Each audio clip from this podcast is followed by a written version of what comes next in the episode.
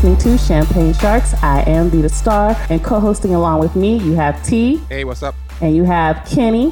Hey guys, how you doing? And our special guest today, James Jones. What's up, James? Hey, how y'all doing? I'm great. I'm excited. I'm not bad. I'm excited. I'm excited too. Uh, we were talking a little bit before uh, the recording started. I just want to ask real quick. Actually, but this is Vita's show. I'm gonna let, I'm gonna let Vita.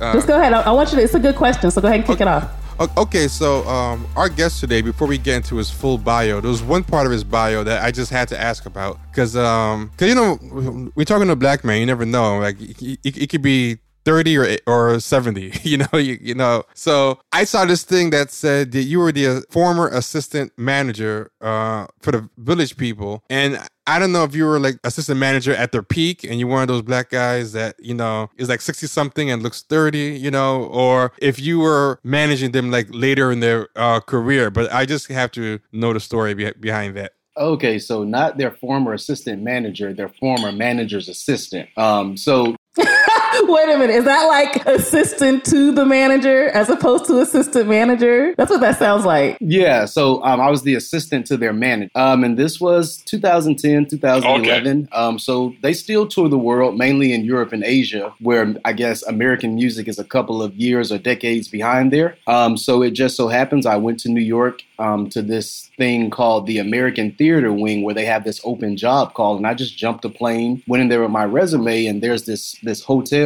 um, Galleria where they have all of these music companies, TV companies, theater companies who are just hiring on the spot. So I just kind of went from table to table, talking to people, sharing my resume, and there was this guy. He was alone at his table, um, and he had he had people who were coming to him, but he was turning everyone away. So I said, I'm not going to that table. He's not interviewing anybody. So I just happened to walk by and he was like, hey, hey, you, you know, where, where are you going? What's your story? What are you doing here? So I began talking to him and I found out that he was the manager for the village people. And we sat down and we had an interview and he offered me a job as his assistant. And so a couple of weeks later, I moved to New York. And so I was the manager's assistant to the musical group Village People. So that's that's how that became, how that story came about. That's a wild story. that's, that's dope. that's yeah, dope. Makes a lot more sense when you say it happened in 2010. They were still touring. Yeah, because I just had to figure that out. I thought like you were there like in the in the 80s like a like a Doogie Howser prodigy.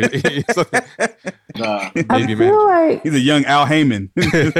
He's hanging around the old group. Yeah. Well, cool. as fun as that is, the reason why I really wanted to have you on and talk to you is because I really love your profession, um, and I also love your your gymna- your gym, your gymnastics organization. I follow it on I follow it on Instagram, and I see the you know little black boys doing tumbles and stretches and all these cool things. So are you still currently practicing law and running your, your gym? Yep, it's an 80 hour a week job. Both of them combined together, running concurrently. And I think that the, the I guess the amazing part is that of that to me is that as a black male coach, you're also, you know, taking the time out despite your busy schedule to be there for young black boys. And that to me is phenomenal because so many, so many times we think we don't have time to give back, and maybe we don't. Or maybe it's difficult to spread ourselves very thin. But the fact that you were able to do that speaks a lot and speaks volumes about who you are and your character and your determination to help your community. Do you think that um, that's always been in you? Um, I think that this is just a product of people who have helped me out throughout my life.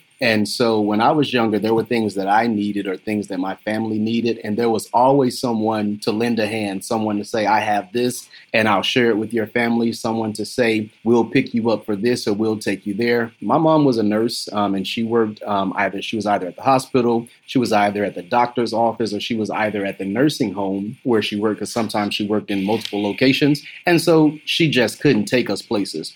And my mom was, was, I, well, she was religious. The term, the correct term would be religious, and I would say a religious fanatic. And there were many things that she just didn't want to go to, or she didn't believe that we should go to. And so she didn't, she didn't put her time and energy in learning about those things. And so there was always someone who was outside of the family who was willing to take us to these places, um, particularly me and my um, my younger sister simply because my mom just wasn't available or because of her religious beliefs, she just didn't make herself available. And so growing up, I understood that there were other people who had children who maybe their family couldn't afford things, or maybe their family just didn't know enough about things to want to get their children involved in them, mainly gymnastics being one of them.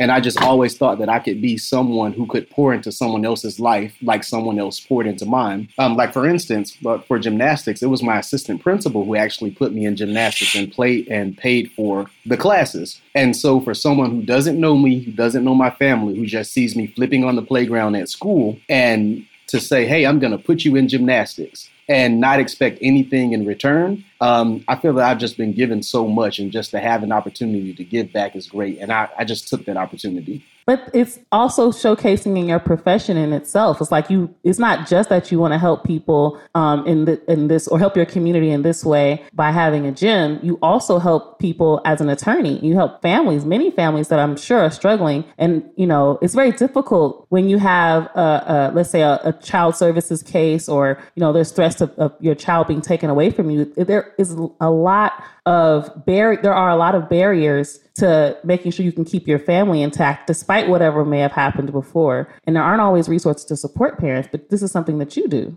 How did you what how did you get into, you know, working with families and as an attorney? Well, I was a teacher um, for about three years. After law school, um, I started a full time acting career. Then, during the down seasons of filming, I would substitute teach. And so at one of the schools that I worked at, one of the teachers actually slipped the disc. So they needed someone to, to permanently take over that teacher's classroom. And so I stopped taking acting jobs and I took that full time position.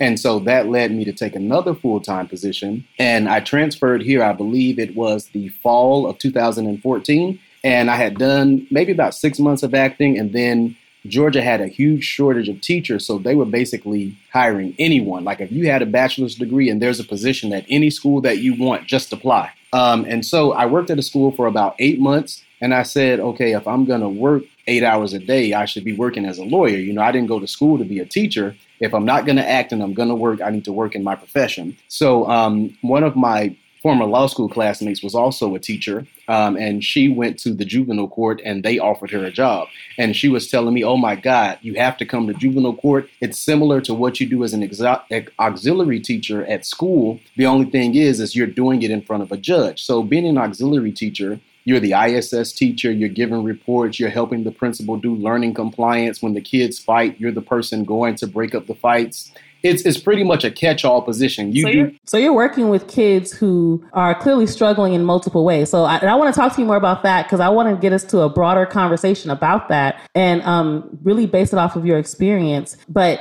yeah, I'm sorry, continue. But I just wanted to point that out, like you know that this is where you're kind of beginning. Yeah. So um, a Title One school very low income, very limited resources, kids with behavior problems, many of them with IEPs that aren't being serviced because the school is underfunded and understaffed. And that's why they had the auxiliary teachers, because as an auxiliary teacher, the principal could use you as a catch all to do anything in the school because you weren't necessarily tied down by a classroom. And so, whatever that principal needed that day, the auxiliary teacher would become that. So, you're still getting your regular salary as a teacher, you just don't have a full classroom where you have to stay six or seven hours a day, and it be, it began it became a lot um, from seven to three, dealing with just everything that comes to you. So I, I went to the juvenile court, like my friend said, and I spoke with the judge who was over the attorneys there. Without even asking me, he just added my name to a list of attorneys that he was appointing cases to. And so that's how I got involved with the juvenile court. And I believe maybe maybe three or four months later, I, I, had a full load of cases. So after that, I couldn't be a full time attorney and teach school. Um, so I started taking cases full time from my county's juvenile court.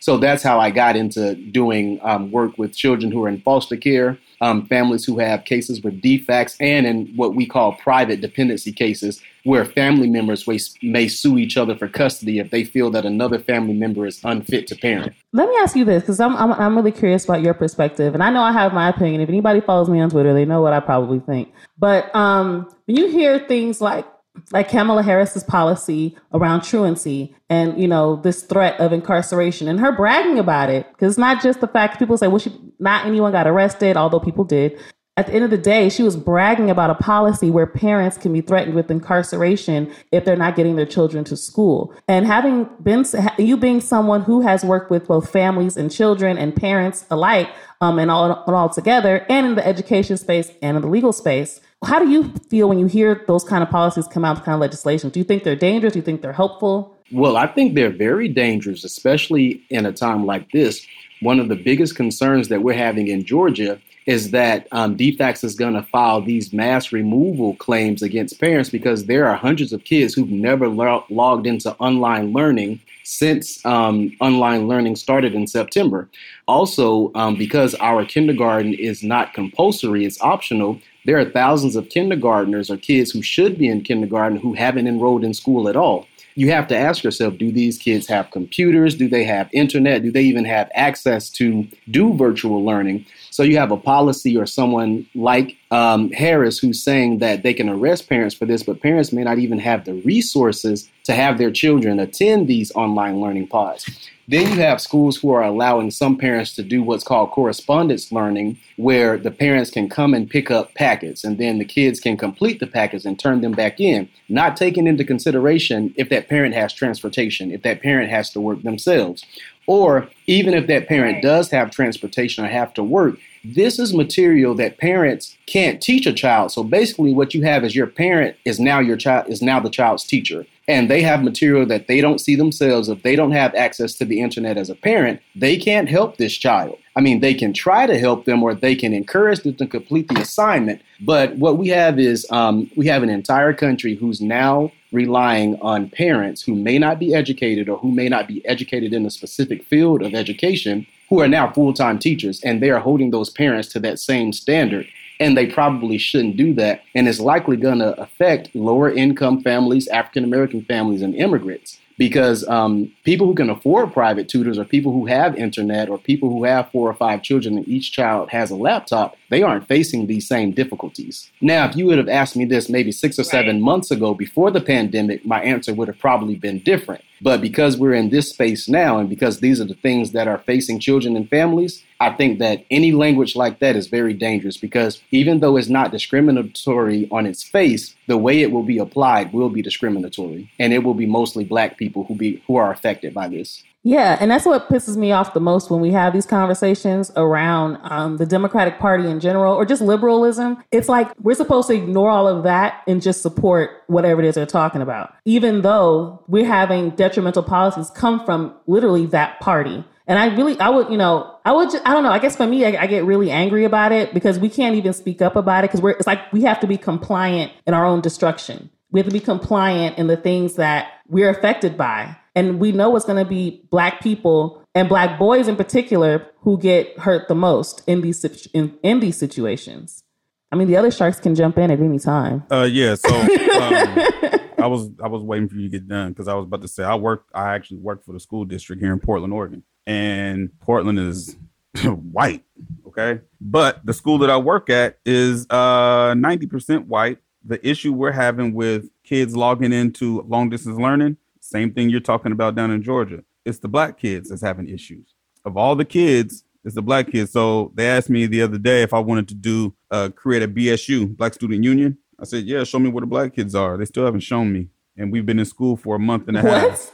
wait, wait. Why are the black kids uh, having having problems? Is like, like, is it for the same reasons for both of y'all, or is same it same reasons? Same reasons. Either they don't have laptops, even though the school district um, gave out laptops but they didn't hand out internet. You know what I'm saying? And so now so, you're encouraging a child to go to Chick Fil A or go to a gas station or go to some other place. yeah, somewhere. to sit. At, how are they going to get there? If their parents are working, who's going to exactly. supervise them? You know, here if you have a child under 12 yep. who's out unsupervised, someone can call the police, and that's child abandonment, that's child neglect, that's child abuse. So you have all of these opportunities for families who don't have a full time babysitter or child care, or parents who don't work in the home to be penalized simply because they just don't have these resources. And there's a lot, and there's a lot of families, and I'm sure you guys know families like this. Well, hell, I was I was part of a family like this where I had to walk home, walk to school by myself, walk home from school when I was in third grade So if these kids is at home by themselves because their parents are working and they're in second or third grade,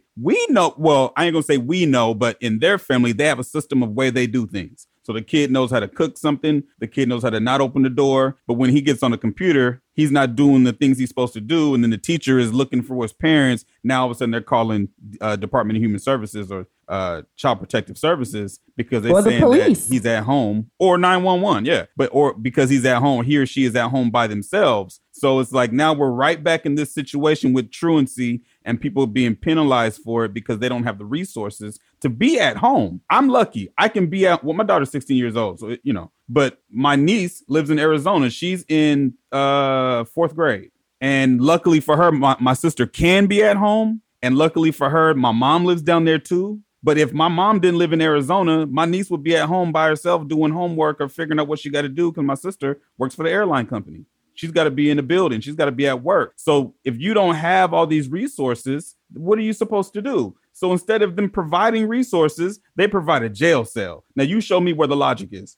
Exactly, Kenny. And that's one of the issues I had with Kamala Harris's truancy policy in general was just the fact that why would that be the approach at all? Why would the, why would criminal why would crimin, criminalizing parents and, inc- and the threat of incarceration, which is one of the most tragic, most traumatic things you can do to a family and to the child. How much? How much? Let me ask you this: How much progress will that child have in school? Well, first of all, let's Having been just remember this. traumatized in Let's that- in that way. This isn't on accident. We're talking Oh, about very, definitely. very, very, very, very intelligent people that have a whole lot of degrees and they've done a whole lot of research. They have all the statistics. So when prison and jail becomes the result or the option, they doing that shit on purpose. Right. That's not on accident. So and that, that's to- so so on point. I'm sorry. so, go to, ahead, so, so to piggyback on what you're saying about people uh, basically telling black people they need to just go and vote for these people just cause, even though that's another that's another talk show for that's another talking point. You got to actually think about that. How in the hell are you supposed to be able to sit with yourself?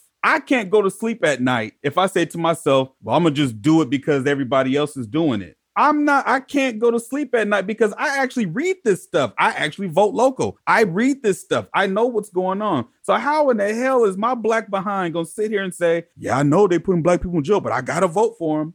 What? it doesn't even make sense. And how and how can you as a grown-up make those type of decisions? You're not even making a grown-up decision. Right. And, you know, you know, just in general, though, and I know, James, you're, you probably witnessed this multiple times, just the idea that we're going to use the law and use the criminal justice system to address an issue that is more, probably more better um, dealt with in a social way or, you know, through an organization or some type of social service. I'm sure you've witnessed that multiple times in your work. I actually don't believe that custody of children should be decided in a courtroom. It makes no sense at all. Um, the judge doesn't know the parents. Most of the times, the judge don't even know the issues. They have someone who hands them a file and they skim the file, or they'll read the case summary to see what's going on. They don't have any intimate connection to these people. What I've discovered over the years is that in most county statutes, there are alternative ways to settle um, child custody issues, especially if the parents have been deemed to be unfit. The only thing is, is that the people who are involved um, they won't get paid as much if they use those other alternatives. So there are some people who are really invested in making sure that um, a dependency case, which would be a, a child abuse, a child neglect, or a child abandonment case, goes through all of the court steps so that they can get paid. Counties also get paid by how many cases cycle through their courtroom. So if a judge is sending every case to mediation or or dismissing every case or suggesting that children um, go home to family members or family friends on permanent guardianship, that may decrease the caseload in a particular county, and that county would then decrease funding for that courtroom. So when you look at it, everybody's salary is tied to something. In this world, something eats something. And in the criminal justice system, everyone is eating us. And I hate to say it like that, but everyone is just so socially and financially invested in there being a criminal justice system that right now there's no way around it. And so when you look at it, um, like you have your school to prison pipeline, I fully believe that the foster care system caters to um, to middle class white people who are childless because those are those are a very large number of people who are fostering and adopting black children. And i'm not saying that they're involved in this some way but this has just become a way for people who are in that demographic to have just clear access to children and it could be they could be empty nesters, their children may have passed away, or they could be barren and unable to bear children. But somehow, I don't know when, this just Or they could be abusers preying on black children. And yes, that's that's always the case. And when you hear it in the news, like these people took in these children, these children went missing, these these children died. So who knows right. why people want to be foster parents? But I believe that um, sometime I don't I don't know when, but maybe 15, 20 years ago, uh, and Caribbeans, Caribbeans and up and middle class white people learned that they can make a living being foster parents, and they they all migrated to that. Like say Asians may may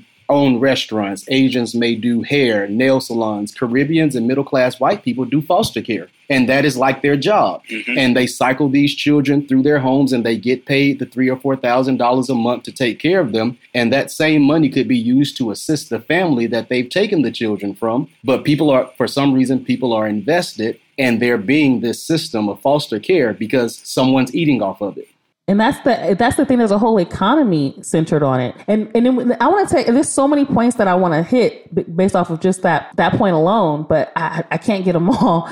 But I, I have to take it back to even if we look at the crime bill and the crack epidemic and that huge jump and increase of foster care and kinship care. And kinship care is when you have a, a, another relative, like a grandmother or aunt, uncle, that takes care of the children if something happens to the parent um, instead, of, instead of putting them in foster care. But what ended up happening was that you had all these kinship care parents or kinship, yeah, these kinship care parents um, taking in children that they couldn't afford to take care of. Yeah. So you I mean, have yeah, grandmothers that are low income, barely, you know, making it on their social security, and then they like now I have I either have to take all four ki- these kids, or they get split up and put in different homes, and we don't know where they are right? And so I have to now I have to bear this extra burden, and we don't even consider like the, so when I talk about the crime bill, people only think it only affected like these bad drug dealers, right? We don't even consider the all the ramifications of the crack epidemic and the crime bill and all the things that affected our families in that process. Uh, something I was gonna I was gonna uh, touch on something uh, about people adopting black kids. I, I live here in Portland and that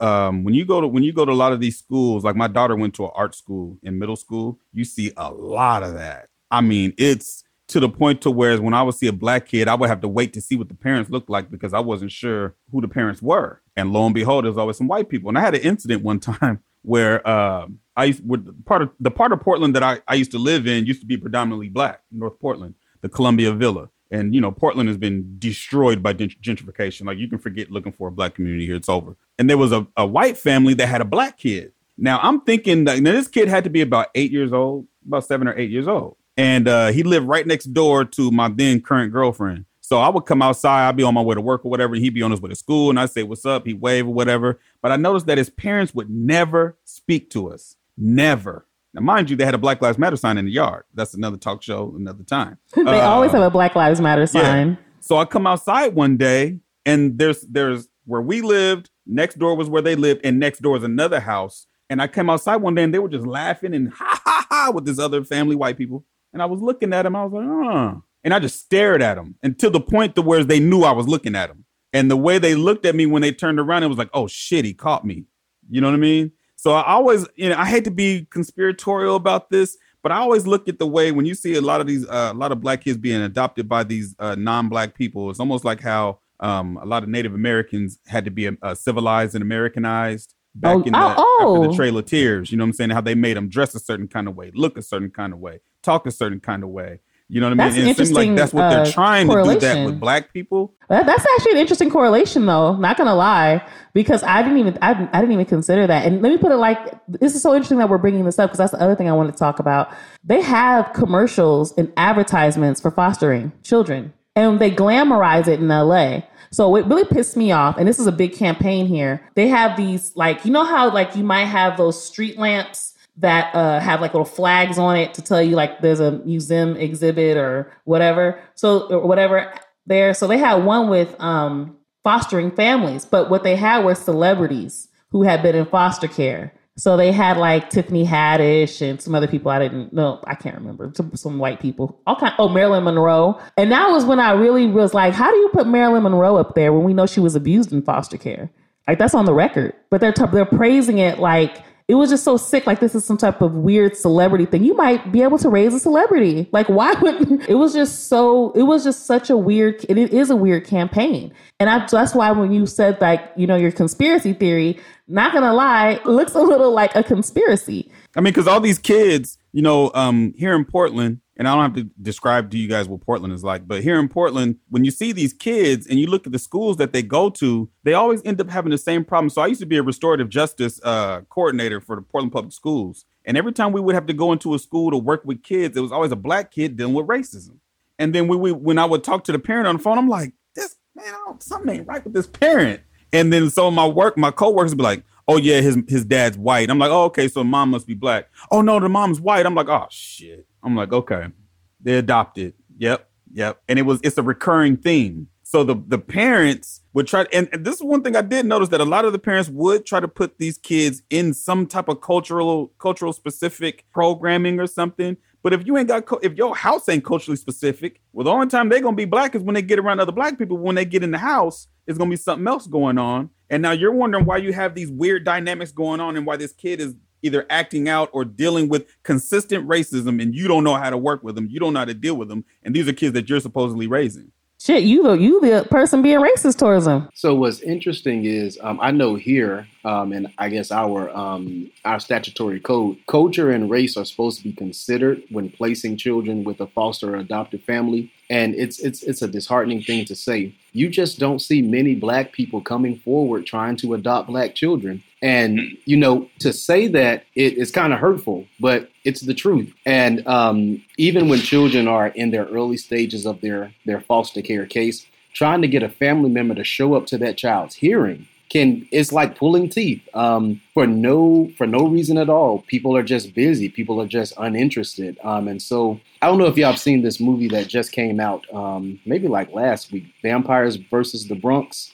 I, I, heard something like that. Is it Vampires versus the Bronx? It's on, it's on it's on Netflix, right? Yeah, it's a Netflix movie. It's like the vampire gave a speech about while they were they were taking over the Bronx because it, it was a neighborhood where no one cares if you go missing, no one cares if you're murdered, no one is going to look for you. No, you know, no one cares about you, and that's when you think about children in foster care um, going to families who may not necessarily like them or want them, but may just want them because it is an accessory, because it is trendy, because they will get paid from the state to keep these children, it's easy to adopt a group of children out if, if no one else cares about them, if no one else is coming for right. them. And that's something, sadly, that we see every day. I try to celebrate our successes. Whenever I talk about what I do, I talk about how many kids we send home to their birth parents um, because it's rare, or even family members. Um, it's very rare. And so to just focus on the negative part that this person is being adopted, this person is placed with strangers, if if I only focus on the negative, it would not be a good job. So what I really do focus on is is the parents. Hey, you you can't get your children back. Do you have a sister? Where does your sister live? Oh, my sister wouldn't take my. Have you ever asked your sister, will she take your children? Nine times out of ten, the parents don't even share with their family that they've lost their kids to foster care. So these family members who may live so there's a lot of shame behind it. Of, of yeah, or even in um, sometimes even in other countries, these family members don't even know that the parents are going through these issues, and that goes that goes to a deeper issue of the African American community because families don't even practice a community structure like they used to. And so, because of that, families just don't have like familiar resources readily available to care for children like other communities may have. And or um, a lot of these middle class white people who are in foster care and who are adopting they do so through their church. And churches actually are working as adoptive agencies. And so yes. yeah so when you try That's to true. reach out to someone who is a black christian or someone who's who's deep in the black church they don't have that type of familiar structure with their church where someone will just step up and say you know hey sister i will care for your children. I'll take them for six months until you get on your feet. Um, is just just the the community aspect of it just isn't there from what I'm seeing. So so I actually I, I hear you on that and that is the case. However, the church that I grew up in, which was basically evangelical, and I also have another experience as a nanny where I nanny for foster a foster family where that was the case. It was a Christian, it was a church that kind of pushed it and did the whole thing. But my church I grew up in was was black, and there. This is the thing about those churches. It's not even about race as much as it is about indoctrination. And so this which makes this which is really terrifying to me because um, it's, it's like an evangelical movement to get these white families to to foster these um, to foster these black children. I actually nannied for a family that was that was the case and things that I, I knew there was a problem my first day there. One the family did like whoever was advising them on how to work with these girls who had experienced such severe trauma i mean severe trauma before they were even seven some of the most horrific things, everything you could think of that was horrific to happen to a child pretty much happened to them. And so I noticed that these parents were basically being instructed to like, oh, I can't let her get away with it because the kids will be defiant, you know, or at least, or they resist certain things. Now, mind these are kids who are traumatized. All they know is to protect themselves. So then these uh, foster parents would like be um would would try to be stern, like no, she can't get her way. And I'm like, but wait a minute, it's not about that. Because I had, for example, I got the girls to clean their room. The parents could not get them to clean their room for whatever reason. I got them to clean their room. I made it fun for them. We, they looked really nice, and they were so excited to to show their parents. But it turned out the younger one had wet the bed, and she didn't tell anybody, so the sheets were messed up. But she wanted to finish making up the bed, and Dad's like, no the foster dad is like, no, he's like adamant about it. Mind you, this little girl is breaking down. She's five and she's breaking down and she's crying because she just really wants to finish making the bed because she has started it. But they're being taught and told that you must be stern and be authoritative and you must stand your ground with these kids. And they're re traumatizing them in the process. Um, but to another point, you were talking about the positive, and, and I also kind of we need to take it more beat even before the positive of reuniting. I'm a I, I I had I take issue with is something you said in the beginning, um, not with not with what you said. I agree with what you said,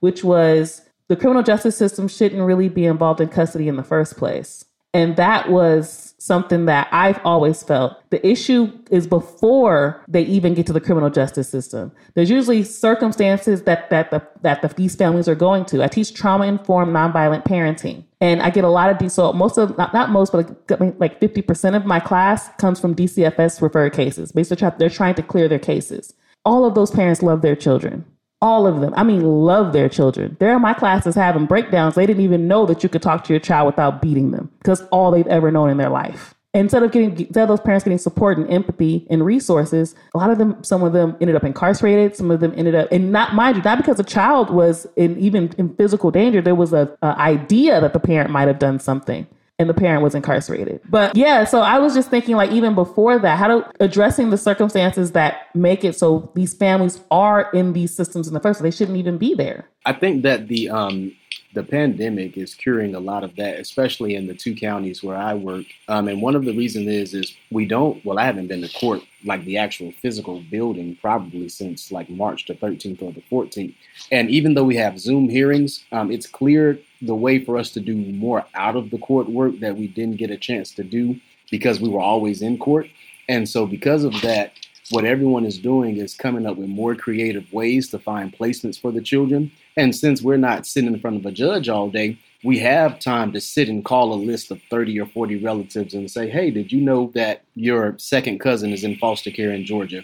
Hey, um, are you um, interested in getting on a Zoom hearing and talking with us and hearing about the case and speaking with the judge? And so the fact that people don't have to travel anymore, they can just log into their computer from where they are to have the hearings, that's allowing more families to actually reconnect with each other and attend the hearings to understand what's going on and to see how they can be involved. So I think that that's been something positive. Um, I have one particular judge, even before the pandemic, she would always, when we got to court, and she would always say, Why do y'all need to have a hearing? And I know the prosecutor would always say, You know, well, we're supposed to have da da da hearing on da da da date because people don't know foster care cases go on for years, you know? And the judge says, well, no, it's up to judicial discretion. We don't have to keep coming back every three months. Find the kids a place to go. Find a family member. Find a, a whoever. And I remember um, one day she was saying that you know that you all could figure all of this out. Everyone here is smart. Y'all could figure out a solution for placement of children without having to come to the court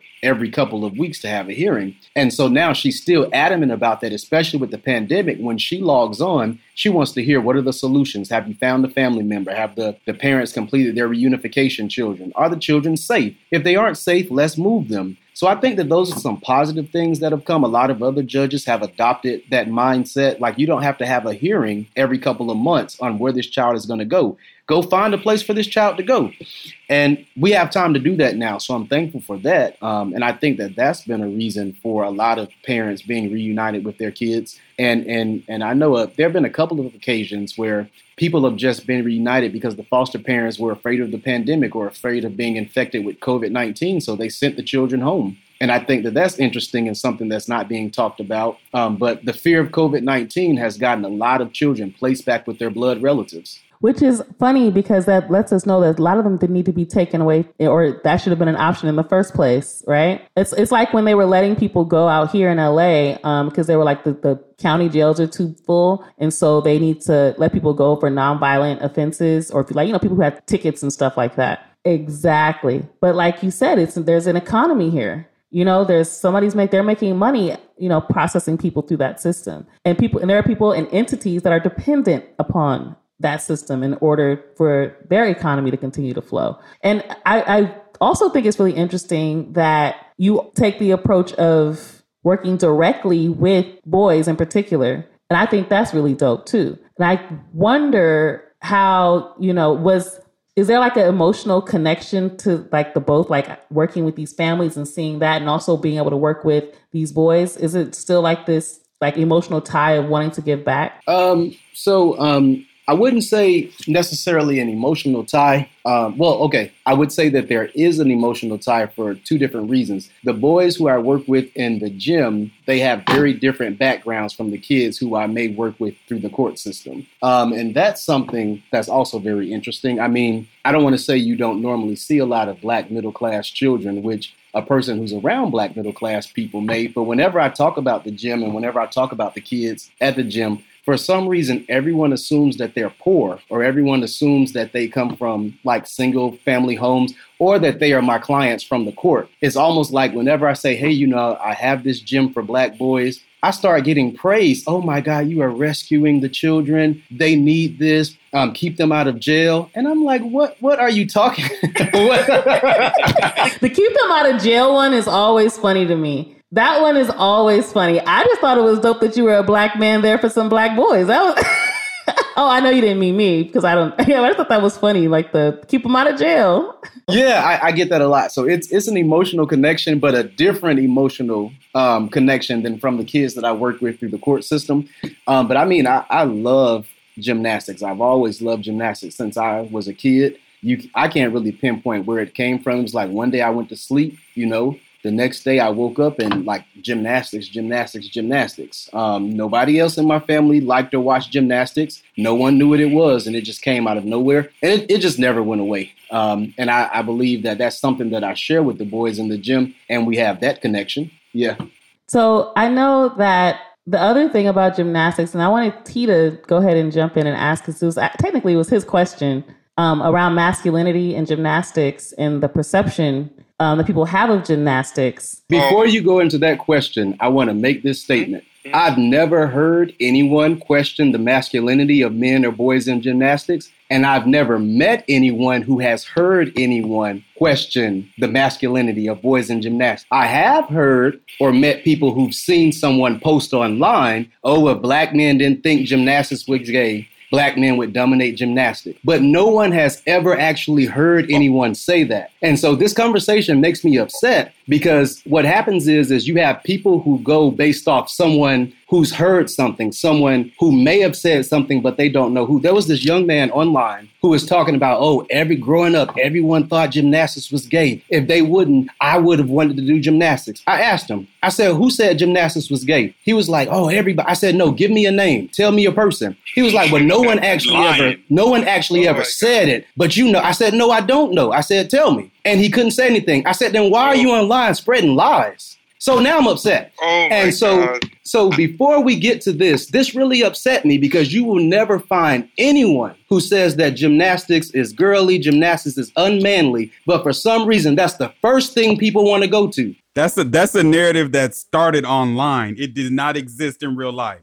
But but that's ex- that's exactly what I was was gonna say because um I'm so I'm so glad like well you took away like three quarters of the question, but it was like I don't want to talk about this. It's not important. It's not real. It's something that's made up. Uh, but I think he, but I think the question was about, I guess, because you answered it, he wanted to talk about, I guess, that perception online or what people are saying. And you kind of answered it already. So I just want to clarify what I was going to ask. I wasn't buying into it. What I was saying is the same thing that you're saying. I want to ask you if you experience people who have that myth and where do you think the myth comes from? Because I was thinking, uh, Kenny and I were saying the same thing that we've never seen this thing ever. Hell, look, Anywhere. dude, every hood, every hood got a every hood got a tumbling team. My brother, OG blood gang member, used to do backflips off the house. My brother used to do crazy stuff. We look, you know, if you, I'm 39 And not years just old. that, if, if you saw somebody able to do that, that was the coolest kid that you knew. Hell yeah! Or Look, if you dude. the movie, if you watched a movie, like we used to watch karate flicks, and Thank the you,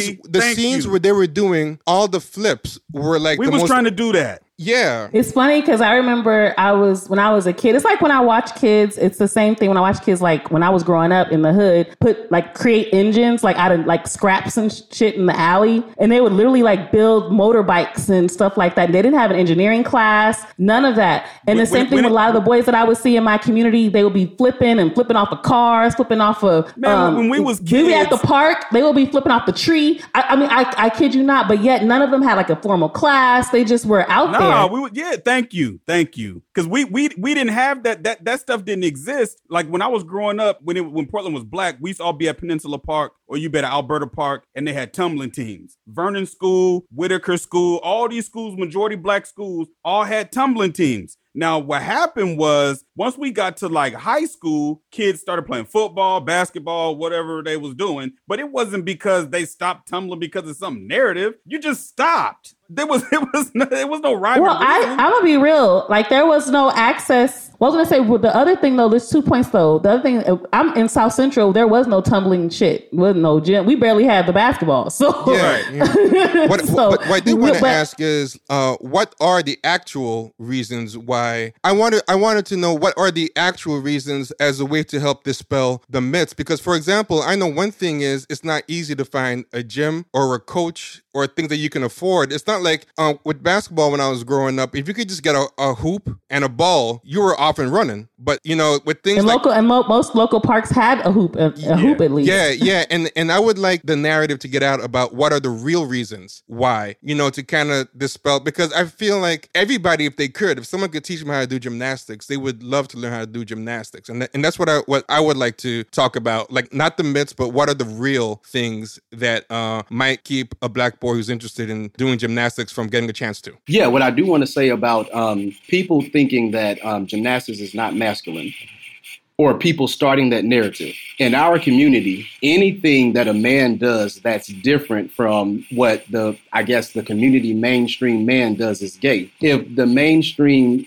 man eats sausage for breakfast and another man eats porridge, someone's going to say porridge is gay. Um, if the mainstream man wears like monochrome clothing and another man wears peach in the black community, they're going to say, oh, peach is gay. So anything different or anything that's not the norm is labeled as gay. And so no matter what you do, no matter what a black man does that's different than what a, a larger group or subgroup of black people are doing, if he's if he does it, it's going to be called gay. That doesn't necessarily mean that black people are calling it homosexual, but the label gay is just what black people have given to things that are different. And I mean, I didn't start it, and I, I don't know who did, but that's if it's different, it's gay. That doesn't necessarily there mean they're calling someone a homosexual, but that's our label for different things. Now, to get into the question of what are the reasons, so I've been doing this um, almost in about three months. It'll be two years, and what I will say is um, gymnastics is a performance sport, and black people, the worldwide, not just America, we do not get involved in performance sports. And the reason is is because there is a very low competitive aspect for performance sports.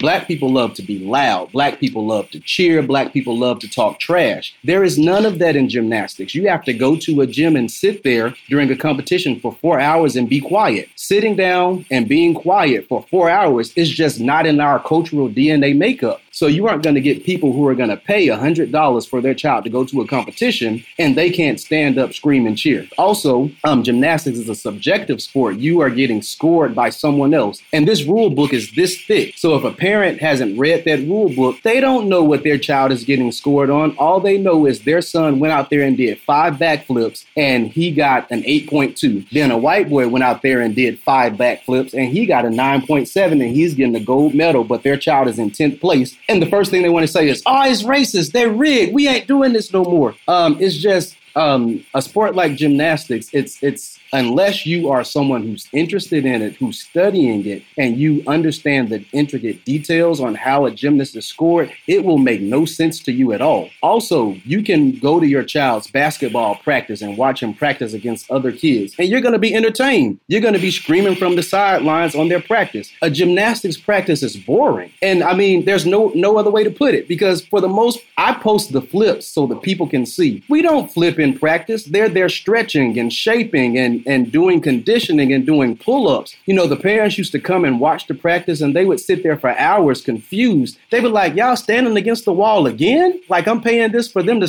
and I'm like, Well, yeah, like this is part of their conditioning, this is part of their shaping. I even had one dad who like he he wanted to fight because the boys went into straight jump. He was like, "Oh nah, come on, man!" And I had to tell him like, "Hey, man, this is not a trampoline park. This is not a playground. This is a, an academy with instruction. If you want your child to be on the junior Olympic track, you know this is what we do. But when you see black boys going viral for doing flips on online and everyone's cheering them on, it's not a formal program. The flips really look horrible and they look ugly. I mean, we're just cheering them on because they're black. And I mean, it's exciting but you don't that's not the same thing that you get in a formal gymnastics program. And when parents they see all this online they see the flipping they love the uniforms. They're like oh my son can do that. He be flipping all around the house. And little johnny comes and he has crooked elbows and bent knees and we can't let him flip for two months because he has to get form and he has to get reshaped. And now the parents are confused because my son can do he can do 10 back backflips easily but when i bring him here y'all have him doing forward rolls. Like i don't get it. And so because this is a performance sport and because it's not traditionally a part of our community, most black people don't have patience with gymnastics and they normally leave. And um, one of the issues with competitive, the competitive nature, it used to be where boys had to wait years before they even got into competition. Now USA Gymnastics has changed and they're allowing beginners to compete against each other. But before this change, I mean, your son would be in gymnastics three or four years and you're paying the monthly membership um, before they even saw a competition. And so that's different from when you can put them in Little League Baseball baseball, football, or basketball, and they have practice on Saturday morning and they have a game on Saturday afternoon. And so those are the reasons why I feel black people don't gravitate towards gymnastics. Um, I mean, it's hard, it's difficult, it's boring. You have to love gymnastics to do it. So, so the expense, the expense, you don't think is is part of it. There's not, it's not an expense issue as far as getting the coaching. Well, not for me because my gym is reduced. Um, I believe, well, I know I'm the cheapest gym in our area, and most of our boys are on scholarship, and the scholarships were provided by the people on social media for the last three sessions. And so, coming to my gym, the expense isn't the issue. I believe that the expense may have been an issue for some parents in the past, but what I've learned, people will pay for what they want to pay for. There are some people who mm. want their child to try a sport, they want them to try this out. Oh, I would have let my child try this if it wasn't that expensive. I hear this a lot. That doesn't necessarily mean that they wanted their child to do gymnastics. I have yeah. people who come and they're like, "Oh, we just want to try this for a session." We, which is fine. Um, there's nothing wrong with that. But I hate the story that's told. Oh man, I never got a chance to try gymnastics, or if it wasn't that expensive, my kid would try gymnastics. When these are from families who have no actual interest in their kids doing gymnastics, um, I, I, have mixed emotions on Black people who say who say, "Oh, um, if gymnastics wasn't so expensive, or if there wasn't access." And one of the reasons is just like most county rec centers have a basketball goal or they have a football field, most of those recs have a gym or a bonus room and anybody can write a program for a gymnastics program at the rec center. And once you write that program and it's approved, that rec center has to use its budget to buy the gymnastics equipment. Or you can um, do a request for the funds.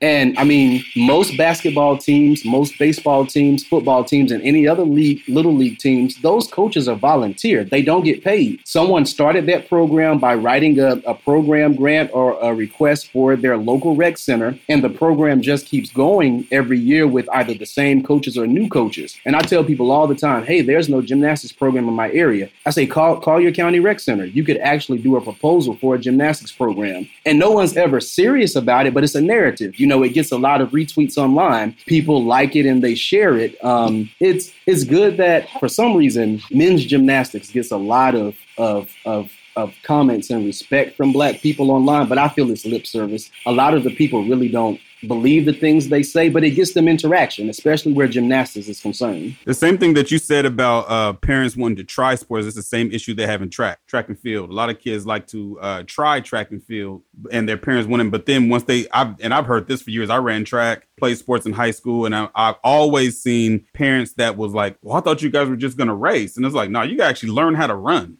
Like you, you can't just get on a track and run. That's not how you, you know, yeah." You know, I actually I had another uh, question though because I was just wondering about like how family, I mean families, how some of the like would some of the reason also be that we don't really see male gymnasts praised the way that we see female gymnasts praised like female gymnasts are like everywhere like you you watch them you can turn you can't change the channel there's a Simone but I can name I don't know how many female gymnasts Dawes. when I was a kid I could at the time there was like 1996 Olympics I I knew all I was obsessively watching gymnastics because they were always on TV it was Shannon Miller and Kerri Strug and Amy Chow and I, I can just spout them off. Dominique Dawes was my, my idol. Dominique Moceanu, I even bought her book when I was in middle school. Right? Nobody even knows she had a book. You know, so as a as a girl, it was super present, and I was flipping off the couch. I wanted to go, I wanted to do gymnastics. My my parents, or my mother wanted to put me in it. My dad didn't agree, so I didn't get to do it. But um, I was I would literally put on my bathing suit because I didn't have a leotard. I put on my bathing suit and be trying to, and the arm of the couch was the balance beam, and I'd be you know pointing my toe swinging it back and forth. You laughing at me, but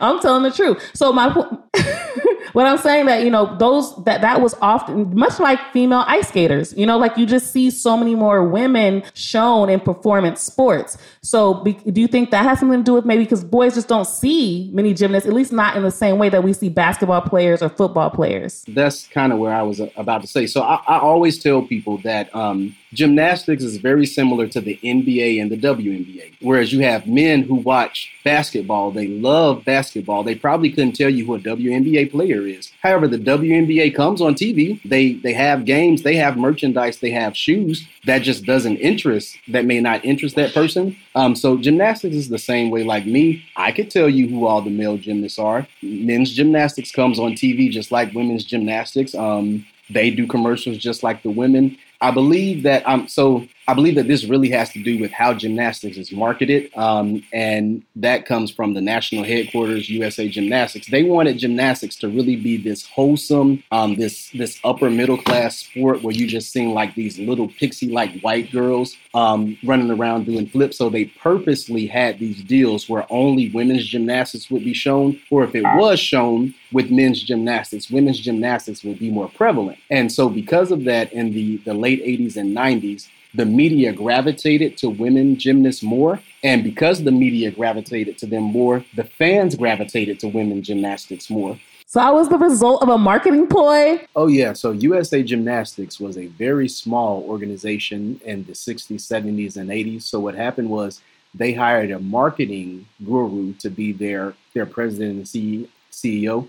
So I don't want to say his name because he's very litigious and he kind of listens to like things like this to see if anyone says anything negative about him. But he decided that he wanted gymnastics to be this very wholesome sport and he had all of these deals particularly with NBC and you would just be watching your NBC news and they would run a human interest piece called a fluff about a gymnast. You didn't realize that there was no reason for them to be doing this story on gymnastics, but because they had this deal and because he had these deals with these networks and these news stations to market gymnastics, gymnastics took on a certain look, it took on a certain feel, and that's what has brought women's gymnastics to the forefront now, um, even more so than men's gymnastics. But even with that, I believe that the men themselves are to blame for their lack of popularity. This is what I was saying earlier. There are so many other things I would love to get into.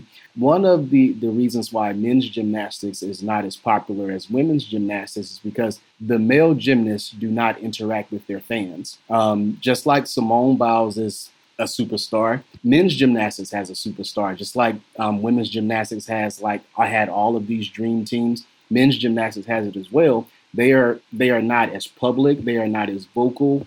They they don't want they want to be famous, but they don't want to do the things needed to be famous. I think that I can say that better than someone looking at another sport because gymnastics is such a small sport. And I actually know many of them. Like, I know the professional athletes in my organization. I think that a lot of the male gymnasts are waiting on gymnastics to make them a star versus going out and becoming stars, if that makes sense. And so, um, whenever there's an issue, I always say that there there is something that you can do to make your situation better. And the men's gymnastics team just won't take that responsibility to make their situation better. They're upset that the women are more popular than them and get more money than them. And so they just leave it at that. They may get on social media and they may say something every now and then about it, but it, it stops there. They don't tour. They don't start their own invitationals. They they don't have their own clothing lines like the female gymnasts. And and even though there was this huge marketing ploy, I believe that it's partially their fault because there are things that they could do or they could take advantage. The most popular gymnast in the world, um, in America, a black boy, like he deleted everything on his page about gymnastics and now he's trying to be a rapper or something like that. And I'm oh, like, wow. you know, yeah, gymnastics was what made you famous, was your bread and butter. Like, what are you doing? In the 80s, uh, people don't remember, but they used to be famous. They used to be like Mitch, Mitch Gaylord and Bart Conner. But yeah, yeah. I mean, the, the people are popular now, and also um, like cancel culture is affecting gymnastics. So if if one of the men were to say something like, "Hey, we deserve more money," you'll get a thousand women's gymnastics fans who attack them online. And and like and it's it's like terrible. Like oh man I imagine someone being drugged for their opinion. Now imagine it just for gymnastics. And so a lot of the men's gymnasts they don't say anything because they're going to get attacked by the women's gymnastics fans and their own fans will not defend them. And so that's the issue with like having like some type of counter um, belief or counter argument. Like you can say it and the people will will send you a message and back you up and say hey right yeah speak y'all should get paid the same amount as the women but when they're getting drugged on their timeline and getting death threats, none of those same people who are telling them to speak up to, for themselves are actually defending them. And I know there was a male gymnast. Um, so Simone Biles was supposed to do a tour, and there were a lot of male gymnasts on the tour, and she backed out of the tour and started her own. Of course, you know, she has the name, so she can pull the money and the sponsors for it. So the men's tour got canceled. So one of the male gymnasts said that that he thought that it was unfair of her to cancel a tour because her canceling the tour took away jobs from the men's gymnasts. Just and that's that's the truth. Oh man, this man was attacked and he got death threats and things like that. And people likened it to the WNBA because the NBA totally funds the WNBA. So if if at any moment the NBA decides not to fund the WNBA, it would not exist. And people think that that's unfair. However, for someone to say if at any moment women's gymnastics decides not to fund men's gymnastics, it's men's gymnastics' own problem, and it's not something you should speak about. And so, um, those are just some some of the reasons why women's gymnastics is more popular. And those are the reasons why I have a, a, serious problem with the popularity of men's gymnastics because men's gymnastics could be way more popular, but these boys want someone to make them a star. They don't want to do things necessary to become stars. It's almost like sour grapes. Like, I'm not as famous as them, so I'm not even going to try. And even clubs themselves, like, I, I talk to local they don't even post pictures or videos of their boys during practice, like on local levels, but they post the girls all day, all week. That's why I make it a point to post my boys online because no other gym posts their boys. And so it's, it starts at that level. So if they're not getting any type of exposure now, 10 years ago, if they do make it to the natural, the national level, there will already be that culture of not posting boys online or giving them any shine, and it'll just continue. You know, it's interesting because I was kind of thinking you. I feel like you'd see a bigger subculture even online of black male gymnasts if they were present online in that way. Because if you think about like, like I get 80s and 90s, there the technology wasn't the same, right? So you are kind of dependent upon the larger entity to do the marketing. But now, because we have so much in our control around our own image and putting ourselves out there, you would assume that there, that there will be a bigger subculture of of gymnasts, of male gymnasts um, online and, and present, you know? I would just assume that, but it doesn't sound like. I mean, they're, they're online. Um, for the most part, they aren't posting about gymnastics, and um, I don't know why that is. Like, if like if I were to give you some of their pages and you went to their pages, you would not know that these are world or Olympic gymnasts. Um, it's just weird. Now, if you go to Simone Biles' page, you know it's Simone Biles, and I've talked to some of them about it. I've encouraged them. I've tweeted them. I've sent them messages. I'm like, hey, man, the, the people look up to you. These boys need to see you. The the public needs to see you. You need you need to get on the phone and set up your own interviews. You need to call the radio stations when you're in town. You need to call the sports stations on your own. They're not going to do it for you. It's a laziness. They just won't do it for themselves. Um, prime example, mm. yeah, I was in um, television and film, and I had um, got in touch with some some producers, and I said, "Hey, men's gymnastics is really taking off. There are about six black gymnasts who poised to make the Olympic team. I think that this would make a great documentary. Got everyone's card, production numbers. I got in touch with all of the boys, and you think that this would be an opportunity that they would jump at? Like, oh man, someone wants to tell my story. Like zero interest at all. Why do you think that is? Like, like on, on their end?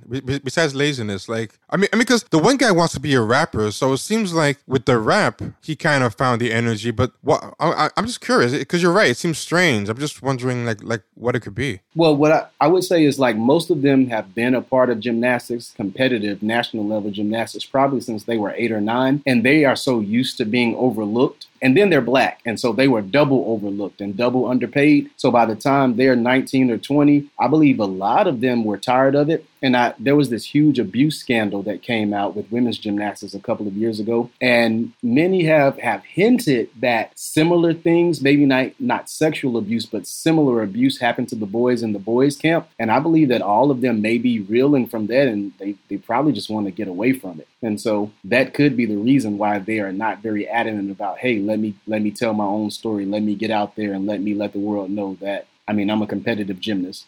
One last question I had, right, that I was wondering, when you have someone who is really talented at like street gymnastics that you see all over social media and stuff is that something that you like to work with or is actually harder because i because i know from like different uh sports and stuff that when you have bad habits from being self-taught a lot of times it's harder to unlearn those and relearn proper stuff than learn things from scratch. Like a lot of people this, on the street might think that street gymnast guy is like a godsend who can do all these flips, but I have to imagine it would actually be harder to deal with him than a, a total neophyte. It's it's it's terrible. It would depend on what that gymnast wants to do. If that gymnast wants to probably go to the Olympics someday, it's going to take at least a year or two to unlearn what he's learned on the playground. Um, and it's not just dealing with him because you know you can kind of convince children to start from the beginning. It's the parents who think that their child is already ready to go to the Olympics. They're going to be the ones like, oh no, my baby's not a beginner. Why is he in beginners classes? Um, I, I'm kind of dealing with that right now, and it's a success story because I've been working with this kid probably I'm um, about I want to say 15 or 16 months, and I've seen a very very good turnaround. But when I first saw him, I had written him off. I said, oh no, I said this kid will never be a good gymnast. He can do a flip, and I mean if he wants to challenge some of the kids on the playground, like to a contest, that would be good. But to do competitive gymnastics, I didn't see it. And now, after working with them, you know, been able to correct it. And I think that because his parents were willing and he was able to make a complete turnaround. Um, but I had another kid who was kind of the same. The dad thought that he was amazing, had the boy flipping down the concrete, showing videos of him flipping off the car.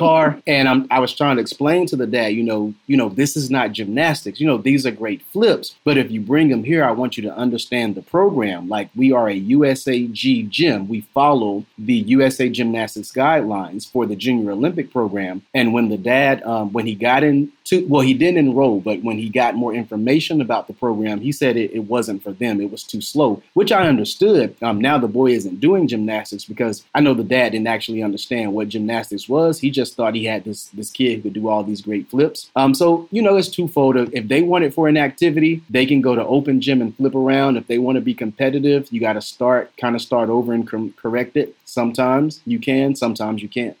So, um, I, like you were talking a minute, like you how you use social media show your boys and what they're doing because you don't really see enough um, male male presence around gymnastics online. And I I agree with that because you're literally the first person I've ever seen post boys doing gymnastics, literally the first person. And because of that, it made that's one like I said, that's what made me admire you. Because I watched how you interact with them and I watched how you talk to them and I watch how you have them focus on, you know, their body and stretching. And you know, how does it feel when you see them gain a sense of self-esteem and accomplishment because I feel like you know you being present in their life as a coach, and that, and this is the other thing. When I say things like that, people assume I mean that the, the kids don't have parents, but this there's only the, the thing about that is the re, one of the, re, the kids still need other outside people mentors, things like that, regardless if they have both parents. Because there are certain things they just want to be able to share and experience with other, you know, with another mentor. And that's important for their growth. So you are one of those people in these kids' lives and you're watching them grow and gain a sense of accomplishment as you help them guide them so they can get there. How does that feel for you to be that person? You, you know, it feels great. And I've had to go back and um, readjust several times. When we were at the rec center, I felt I was too hard on the kids. I was like, Olympics, Olympics, Olympics, gold, gold, gold. And I would be all hyped up and I would get there on Saturday and Monday. And I'm like, you are not performing to the level of an Olympic champion. And then one day I said, man, the kids are six, man. like, get, like, leave them alone. I actually did the opposite. I said, I don't want to focus on um, like getting to the Olympics, getting to the Olympics. I just really want them to have fun and have a have a good time. And so for the first two months, I really tried to create an enjoyable experience. And they loved coming to the gym. They weren't learning anything though, because everything was focused on their enjoyment and not necessarily on their learning. And so I had to revamp it again. And I, I met somewhere in the middle and I started talking to them about self esteem, about taking ownership of what they're learning, and holding them to a standard. Like you came in the gym today, what's your goal? Did you reach your goal? What's your goal for the month? What's your goal for the week? You know, turning it on them, be like this isn't a place where I'm just going to just create enjoyment for you. This is a place where you have to come and find some type of self fulfillment. And a lot of it, um, the parents were in the gym with us in the beginning, and parents are distracting. Parents can parents can be one of the biggest detractors to a child's growth because everything a child does is perfect. If a child falls, that's all right, baby. And I'm like, in your contract it says no cheering from the sidelines. You know, so I suggested that the parents not come to practice. You know, the practice is four hours. Go eat go grocery shopping. And so that allowed for me to what I, I believe like create a separate relationship with them as coach and athletes and to allow them to create a relationship with each other as a team and as friends. And I believe that once we created that that atmosphere in the gym, um, they began to grow. They began to learn more. I began to praise them individually. And I also, when their parents were away, I began to learn things about them that I didn't see. I'm like, oh, yeah, this kid doesn't respond to criticism at all. This kid doesn't respond to competition. This kid responds to praise. This kid, he likes to be left alone. And, you know, so I began to be able to work with them on that individually while they were in the group. Um, and then I began to see their personalities that I really didn't see when their parents are alone. And I think they're all crazy, man. And, and I gave them nicknames, you know, based off of their, their personalities. Um, but just seeing that growth from, from the rec center, which was way over a year ago, um, to when we moved to now, it's been great. I believe a lot of them have gained confidence. Um, and I always tell them when they want to say something, speak up. I say, man, you're a voice in this world. Oh, and another thing that I've noticed, um, and I, have been trying to put this into words. Boys aren't boys in the sense of how when we were boys, you know, you were boys. You know, being called a boy was something like prideful. Like if you're crying, hey man, you a boy, stop that crying. Or if you're afraid to do something, hey, you a boy, you shouldn't be afraid to do that. And so just working with a group of boys in today's time, you are not gonna have that rugged eight year old, that rugged nine year old boy that you had in the 80s or you had in the 90s. Like these kids remind me of Disney characters um, or Nickelodeon characters. They are very emotional. And one thing that I they cry about any and everything. And when I was an eight year old to cry, like you would never see an eight year old boy cry. And just working with kids now, you know, if you if if if they're frustrated, if something's wrong, if they don't like the shoes they're wearing, and it I it, it just used to scare me because I'd never seen anything like this.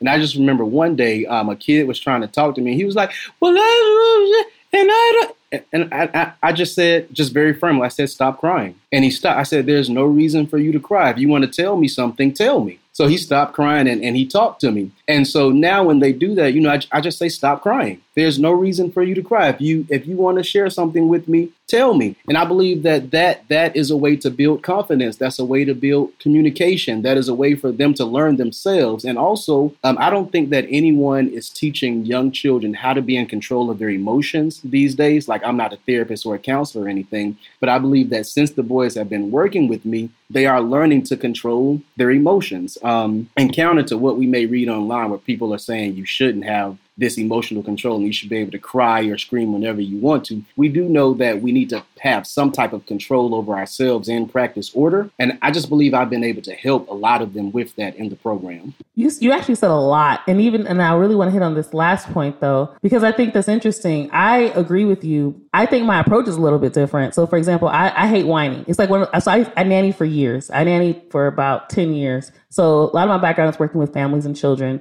the whining thing it's it's like nails on a chalkboard. So what i've learned to do is just tell them you know I, especially when they come to you crying and whining about something i say you know i really want to help you. So that way they know i'm not there to criticize them. I really want to help you. I can't hear you and i can't understand you. And when you're ready to tell me I'm here, but I can't hear you now. And usually they'll calm down so they can tell you. And the other thing I was going to say, what I think you really do, I th- and I think it's not so much that you teach them to control their emotions as much as you've given them so much confidence they can cope with frustration now. They can cope when they fail. They can cope when, so as a, so, and I, because the, the, the crying thing is a natural response, but now they have coping mechanisms where they can say, oh, you know what? I didn't mess up back then, back there, but coach gave me a new set of things to try. I'm going to try this. I don't have to cry. I don't have to get frustrated anymore. I don't have to, you know, have this big emotional breakdown because I, you know, something didn't go well or another student did something. But the other thing I wanted to point out that you did that I thought was really great, you said you kept trying. So many people give up when they don't get it right working with children. Or they'll say it's the kid's fault or they blame the parents. They will not take their own accountability in how they work with children. And I've had a very similar experience with that. Um, when I first started working with uh, kids who have incarcerated parents and kids who were in kinship care and foster care, nobody told me that these were also kids who had like like ADHD or, or diagnosed with ADHD and you know had a lot of other trauma, which really know now is a trauma response, but that's a whole other conversation. Um, you know, so had these kids with high needs, and I first I was complaining these kids this and these kids that, and my dad I talked complaining to my dad. My dad said ain't nothing wrong with them kids something wrong with you. and I said, what? he said, you don't know what you're doing. Ain't nothing wrong with them kids. And so I went and I learned how to work with kids with, you know, and how to calm them down, de-escalate. But I had to keep trying. I was, the first time I did it, I was very much like you. Came in hard. But one thing about Watts kids, they will let you know they don't care nothing about your hardness. They'll give a fuck. right? The Watts kids was like, you know, fuck you. I'm walking out. I mean, I couldn't do nothing. Um, and then it went to me being too soft. Then it was like a, it was like a, a like a madhouse. Like the principal came in, was ready to cancel the program because the kids were out of control. So I had to learn the techniques and ways to work with kids that was somewhere, it wasn't even that it was in the middle, it was just a whole nother direction. And you, like you, another thing you pointed out, you started to listen to what their needs were. So, okay, these kids have different needs that drive different behaviors. And as you began to learn those things, you said, okay, this, this kid responds to competition. This kid does not. Those things are really important when you're working with children. I just think it's so dope that you took the time to learn within yourself instead of just blaming everyone else. Oh, it's the government. it's this, it's that. And you actually took accountability and made the changes that you needed to make um, in order for you to help the boys so they can help themselves. And I thought that was such a powerful thing that you did. And I think you creating this program is you know, one of the dopest things. It makes me smile every time I, I, go down my Instagram timeline and I see you and I see your boys and I see, like, again, how you talk to them, how you encourage them. All of that is so beautiful. And I want us to see more Black men in that, you know, being spread. I want to see that go viral more often, right? Because so much is you know, to me, especially right now in this political climate, is very anti-black male, right? And I think it's important. And you know, they're telling us black men aren't nurturing. Yet I'm watching you with your boys supporting them. Nurturing doesn't have to be hugs and kisses, by the way. Everybody thinks that. No. Um, nurturing does not have to be hugs and kisses. Nurturing is, you know, supporting them and helping them, you know, cope with situation and begin to build.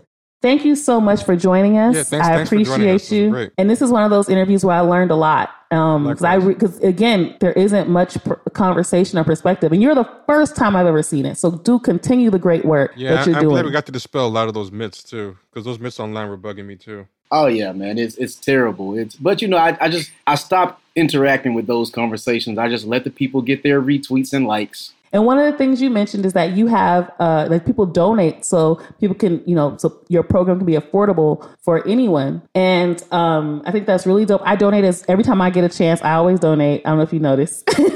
any amount. Um, if anyone's interested in sponsoring a boy, um, they can send any amount to our Cash App, which is cash sign JJ Gym Academy and Jim is G Y M. Um, or they can go to our website, www.jjgymacademy.com forward slash sponsors, and they can read about the sponsorships and the type of sponsorships that um, the gyms offer and where the funds go to. Um, so any amount helps, and it, it, keeps us flipping toward our goal. Our first competition is in exactly a month, November 15th, um, and we'll be on the mat. So send them dollars in. I'm sure they probably gonna need some snacks and some water. We are the only known all black men's gymnastics team in Georgia, so we're very excited. Oh, congratulations! I guess being first is is is great because it means that you broke through some shit.